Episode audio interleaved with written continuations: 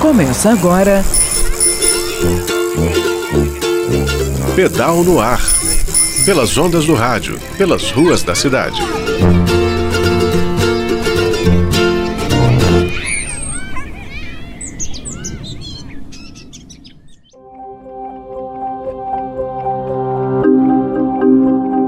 Olá, ouvintes da UFMG Educativa. Quem fala é a Jéssica de Almeida e esse é mais um Pedal no Ar. Dedicamos alguns episódios anteriores à pandemia do novo coronavírus e à mobilidade nas cidades.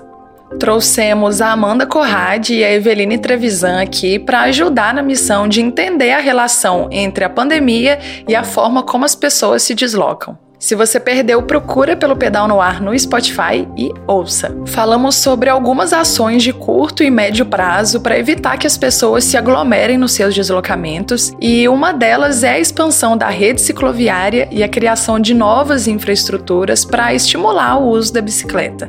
Tudo, é claro, respeitando as normas da OMS sobre o distanciamento necessário. Então, em maio, começou a movimentação da Prefeitura de Belo Horizonte por meio da BH Trans para o planejamento e a implantação de ciclofaixas chamadas de temporárias ou ciclofaixas emergenciais. Se você passa pelo centro, pelo Barreiro, no Calafate ou por ali no Nova Suíça, já deve ter notado a presença das ciclofaixas, né? Pois bem, a BH em Ciclo foi a campo na última semana para vistoriar o trabalho feito pela BH Trans e as condições de uso das ciclofaixas temporárias. Fomos avaliar a qualidade da estrutura de forma padronizada e, para isso, a gente usou mais ou menos os mesmos critérios de avaliação do ID Ciclo.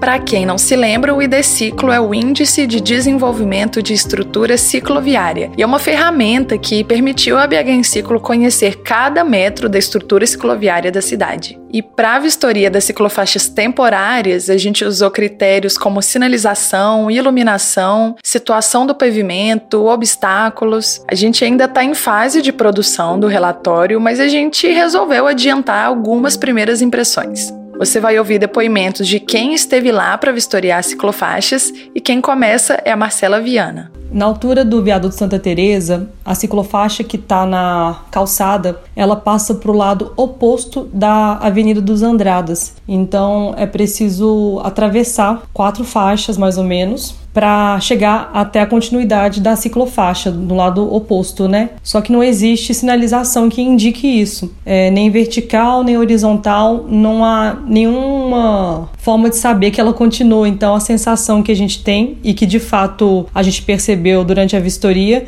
é que quem está pedalando por ali é, tem a sensação de que a ciclofaixa ela termina. Então as pessoas continuam no fluxo do trânsito normal porque não sabem que ela está do lado de lá. Bom dia, sou Augusto. Eu participei da vistoria da ciclofaixa temporária no trecho Nova Suíça Calafate. E um dos principais pontos que a gente observou que precisam ser melhorados é com relação à largura da ciclofaixa, que em muitos trechos está muito abaixo do adequado para um fluxo bidirecional. Então, principalmente no início do trecho que a gente vistoriou, que passa por baixo de um viaduto, que já tem vários conflitos com as entradas das alças e alta velocidade, tem pontos que chegam a 1,20m. Isso coloca muito ciclista em risco, principalmente aquele que está no contrafluxo e está indo de frente para os carros. Então, uma das sugestões é que nesse trecho a ciclofaixa seja unidirecional dos dois lados da pista. Olá, eu sou Júnior Silva, associado da Bega em Ciclo e fui um dos responsáveis pela vistoria das ciclofaixas temporárias da região do Barreiro. Ao nos deslocarmos para a região, nos deparamos com uma situação muito frustrante, pois não existe um quilômetro sequer de ciclofaixa temporária na área, diferente do mapa que foi divulgado pela BH Trans. Parte deste trajeto é composto pelos 4,5 km pertencentes à contagem e que a Prefeitura de BH informa negociar a implementação em conjunto com o município vizinho. Portanto, toda a estrutura cicloviária local é composta por ciclovias já existentes anteriormente, Percebemos também que a implementação das ciclofaixas é urgente, à medida que as vias do trajeto podem oferecer uma insegurança aos ciclistas iniciantes ou menos experientes e acabar por afastar o desejo de quem gostaria de se deslocar por bicicleta a partir da região do Barreiro.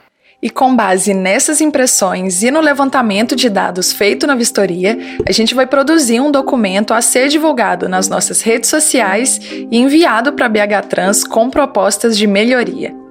Se você já passou pelas ciclofaixas temporárias com a sua bici, fotografe, conta pra gente o que você achou e nos ajude a avaliar como as ciclofaixas estão e o que pode ser melhorado nelas. Assim que o relatório estiver pronto, eu volto aqui para falar dele para vocês, tá bom? Eu vou ficando por aqui e os nossos episódios anteriores seguem à sua disposição no Spotify ou em bhenciclo.org barra pedal no ar. Até semana que vem. Você ouviu? Pedal no ar. Pelas ondas do rádio, pelas ruas da cidade.